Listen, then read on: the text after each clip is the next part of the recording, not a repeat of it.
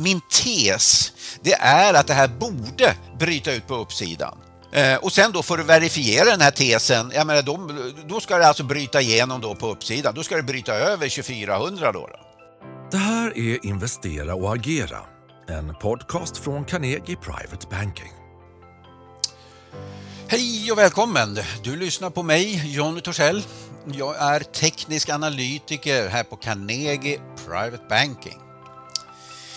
Eh, hur ser säsongsmönstret ut för december? Eh, vilka trender ser jag på världens börser? Och hur ska vi agera oss på kort och lång sikt? Eh, det här tänkte jag eh, diskutera då i dagens avsnitt av Carnegie-podden. Eh, det här avsnittet släpps eh, även som video där du kan kolla på mina grafer och diagram. Och videon kan du hitta då på carnegie.se teknisk analys. Eh, men nu tänkte jag att vi ska kasta oss över OMX-analysen. För det är så här nu att eh, OMX-index befinner sig i en långsiktigt uppåtgående trend. Eh, och i den uppåtgående trenden så har index gått in i en medellångsiktig konsolidering mellan 2200 och 2400. Så all rörelse däremellan eh, innebär alltså att vi har fortsatt konsolidering då, med allt vad det innebär av turbulens hit och dit, upp och ner och, och, och, och så, och så vidare. Eh, när det gäller för övrigt, när jag pratar om lång sikt, jag menar, då brukar jag definiera det som månader, tidsperioder från månader som vi mäter från månader till år. Eh, när jag talar medellång sikt, då brukar jag definiera det som eh, tidsperioder från, som vi mäter från veckor till månader. Och talar jag kort sikt, ja men då pratar jag vanligtvis från dagar till veckor. Så den långa trenden, det vill säga den trend vi mäter från månader till år, den pekar alltså uppåt. Den medellånga trenden går alltså åt sidan. Så det här blir väldigt viktigt nu att bevaka eh, eventuella utbrott ur den här konsolideringen. Eh, skulle det här vända ner och bryta ut på, på nedsidan ur den här eh, stora konsolideringen, då, det vill säga gå under 2200 nivån, eh, då ökar risken för att vi har gått in i en nedtrendsfas. Det vill säga, jag brukar i den här fasanalysen brukar jag definiera det här som en fas 4. Eh, jag, jag i en normalt sett eh, eh, så brukar börsen eh, delas upp då i fyra olika faser. Dels så har vi då den så kallade bottenfasen där index efter en längre nedgång börjar gå sidlänges. Det vill säga nedgången bromsar upp och när den här nedgången har bromsat upp och gått sidlänges under ett antal månader, ibland faktiskt till och med ett antal år. och det bryter ut på uppsidan. Jag menar, då har vi gått in i nästa fas, då har vi gått in i en fas 2 som är då upptrendsfasen. Fas 1 alltså bottenfasen, fas 2 upptrendsfasen och så småningom kommer den här härliga upptrendsfasen att ta slut och då går vi in i någon typ av konsolidering eller en paus. Och Det brukar jag då definiera som fas 3 eh, som är då en toppfas. Och när det här så småningom bryter ut på nedsidan, då får vi då en indikation då på att vi har gått in i en fas 4, nedtrendsfasen. Eh, men eh, vad man ska komma ihåg är att den här fasanalysen den är ju laggande, det vill säga den ligger lite grann efter. Det är först efteråt att vi vet att när det bryter ut uppåt ur en eh, till exempel en fas 2 eller en fas 1, då vet vi att vi har gått in i en fas 2 och sen kommer vi få en massa pauser och rekyler i den här uppåtgående trenden då naturligtvis. Och det är samma sak då med en fas 4. Det vet vi att det är en fas 4 först när det bryter ut på nedsidan ur en konsolidering efter en längre uppgång. Så det är lite kort bara om fasanalysen. Då. Men eh, eh tittar vi då på OMX-index så just nu så ställer jag mig då frågan, är den här konsolideringen, är den bara en paus i en uppåtgående trend? Det vill säga en paus i den här fas 2? Eller är det en toppfas? Och det vet vi alltså först om det här bryter ut ur, ur ur den här konsolideringen. Som sagt, bryter ut på nedsidan, då får jag en säljsignal och då indikerar det en nedgång mot ungefär 2000 nivån. Eh, och då har vi gått in då i en fas 4.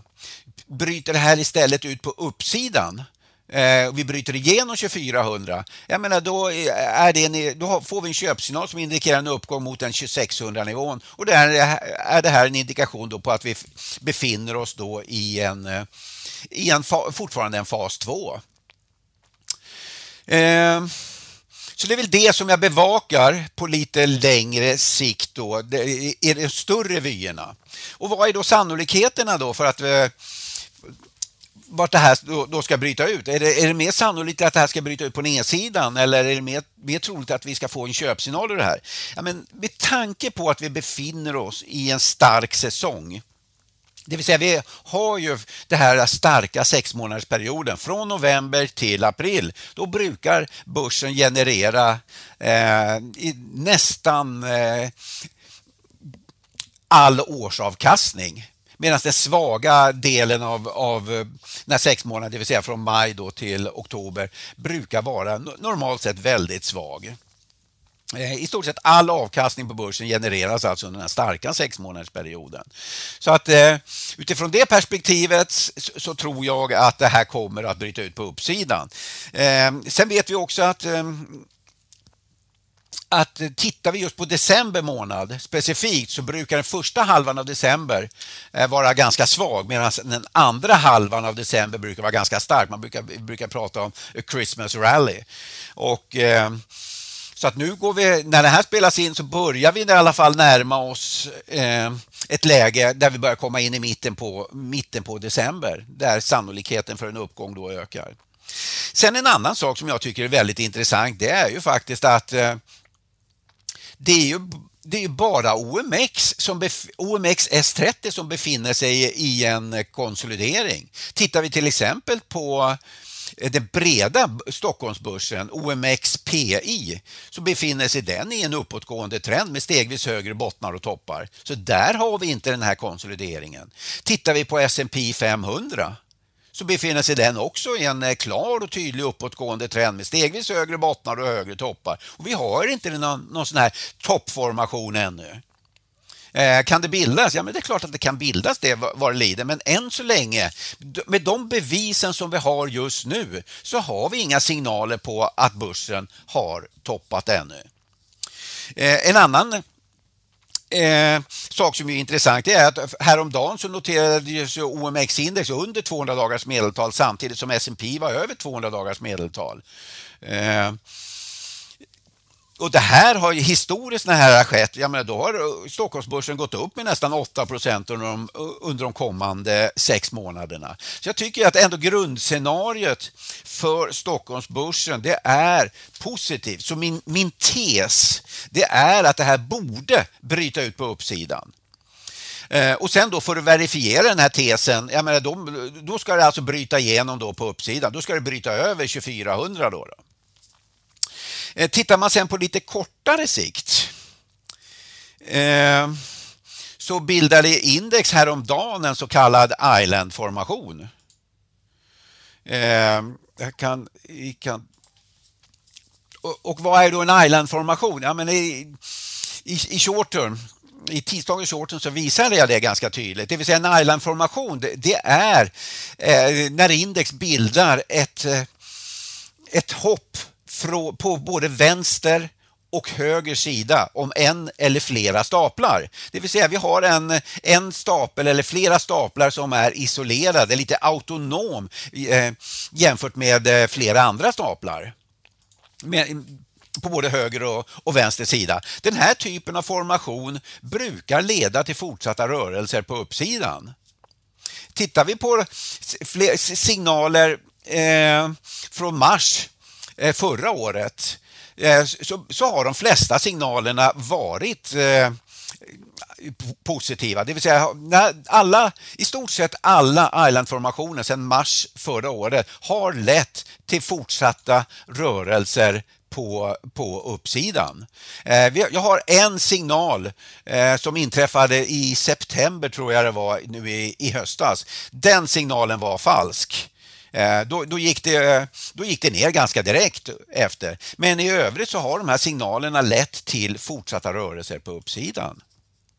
Så nu ska det bli väldigt spännande att se vad den här eh, lite kortsiktiga då formationen kommer att leda till. Kommer det leda till att vi nu ska upp mot 2400 och testa det här viktiga motståndet då vid, vid, vid 2400-området? Och vad kommer att hända där? Kommer vi få det här genombrottet då som säsongsanalysen normalt sett indikerar?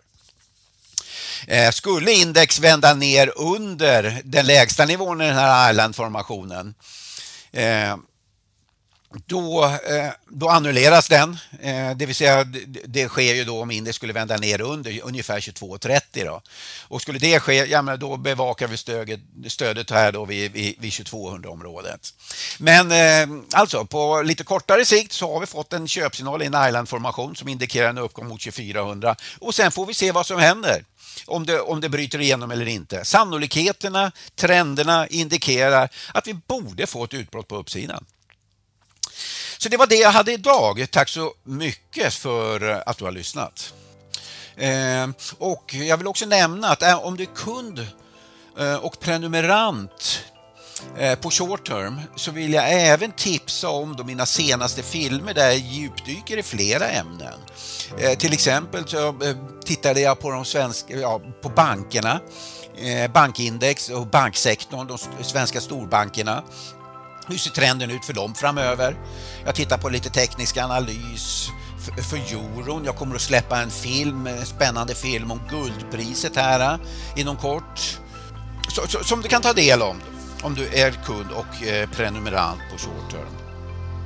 Vill du veta vilka aktier och investeringar vi tror på? Du som ännu inte är kund kan beställa en provportfölj på carnegie.se privatebanking så sätter vi ihop en rekommenderad portfölj för dig.